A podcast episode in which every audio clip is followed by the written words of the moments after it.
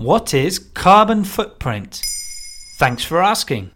A carbon footprint is the total amount of greenhouse gases emitted by the energy and raw material consumption of a person, organization, or event. It is measured in the volume of CO2 emitted. Per capita emissions in the USA are estimated at around 16 tons per year. That includes CO2 produced directly by an individual's household and emissions created by products they consume. The rough split is 70 30 between the two. It's a bit of a vague calculation, though, isn't it?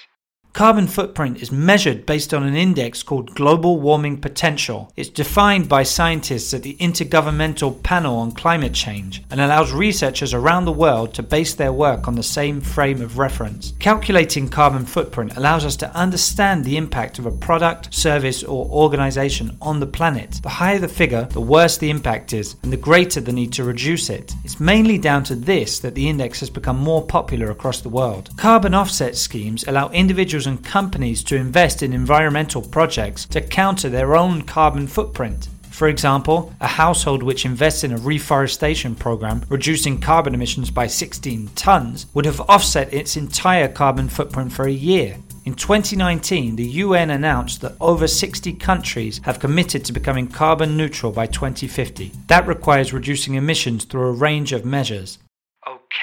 It must be pretty darn difficult to place an accurate value on the impact of all living beings in a country.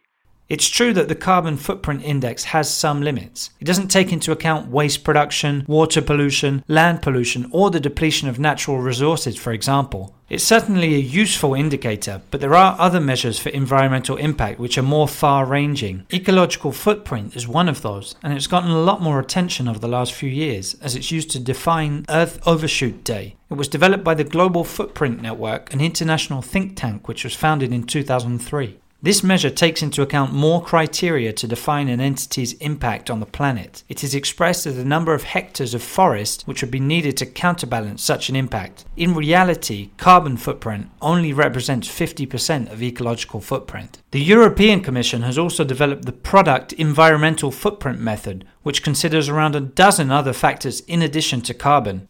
What about me? How can I reduce my own footprint? There are a wide range of things you can do to make a difference. Even something as small as cleaning out your emails on a regular basis can help.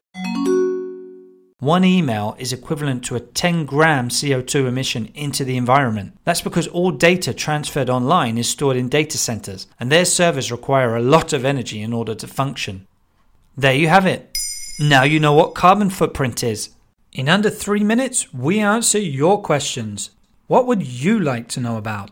Use the comments section to ask your questions on the podcast platform.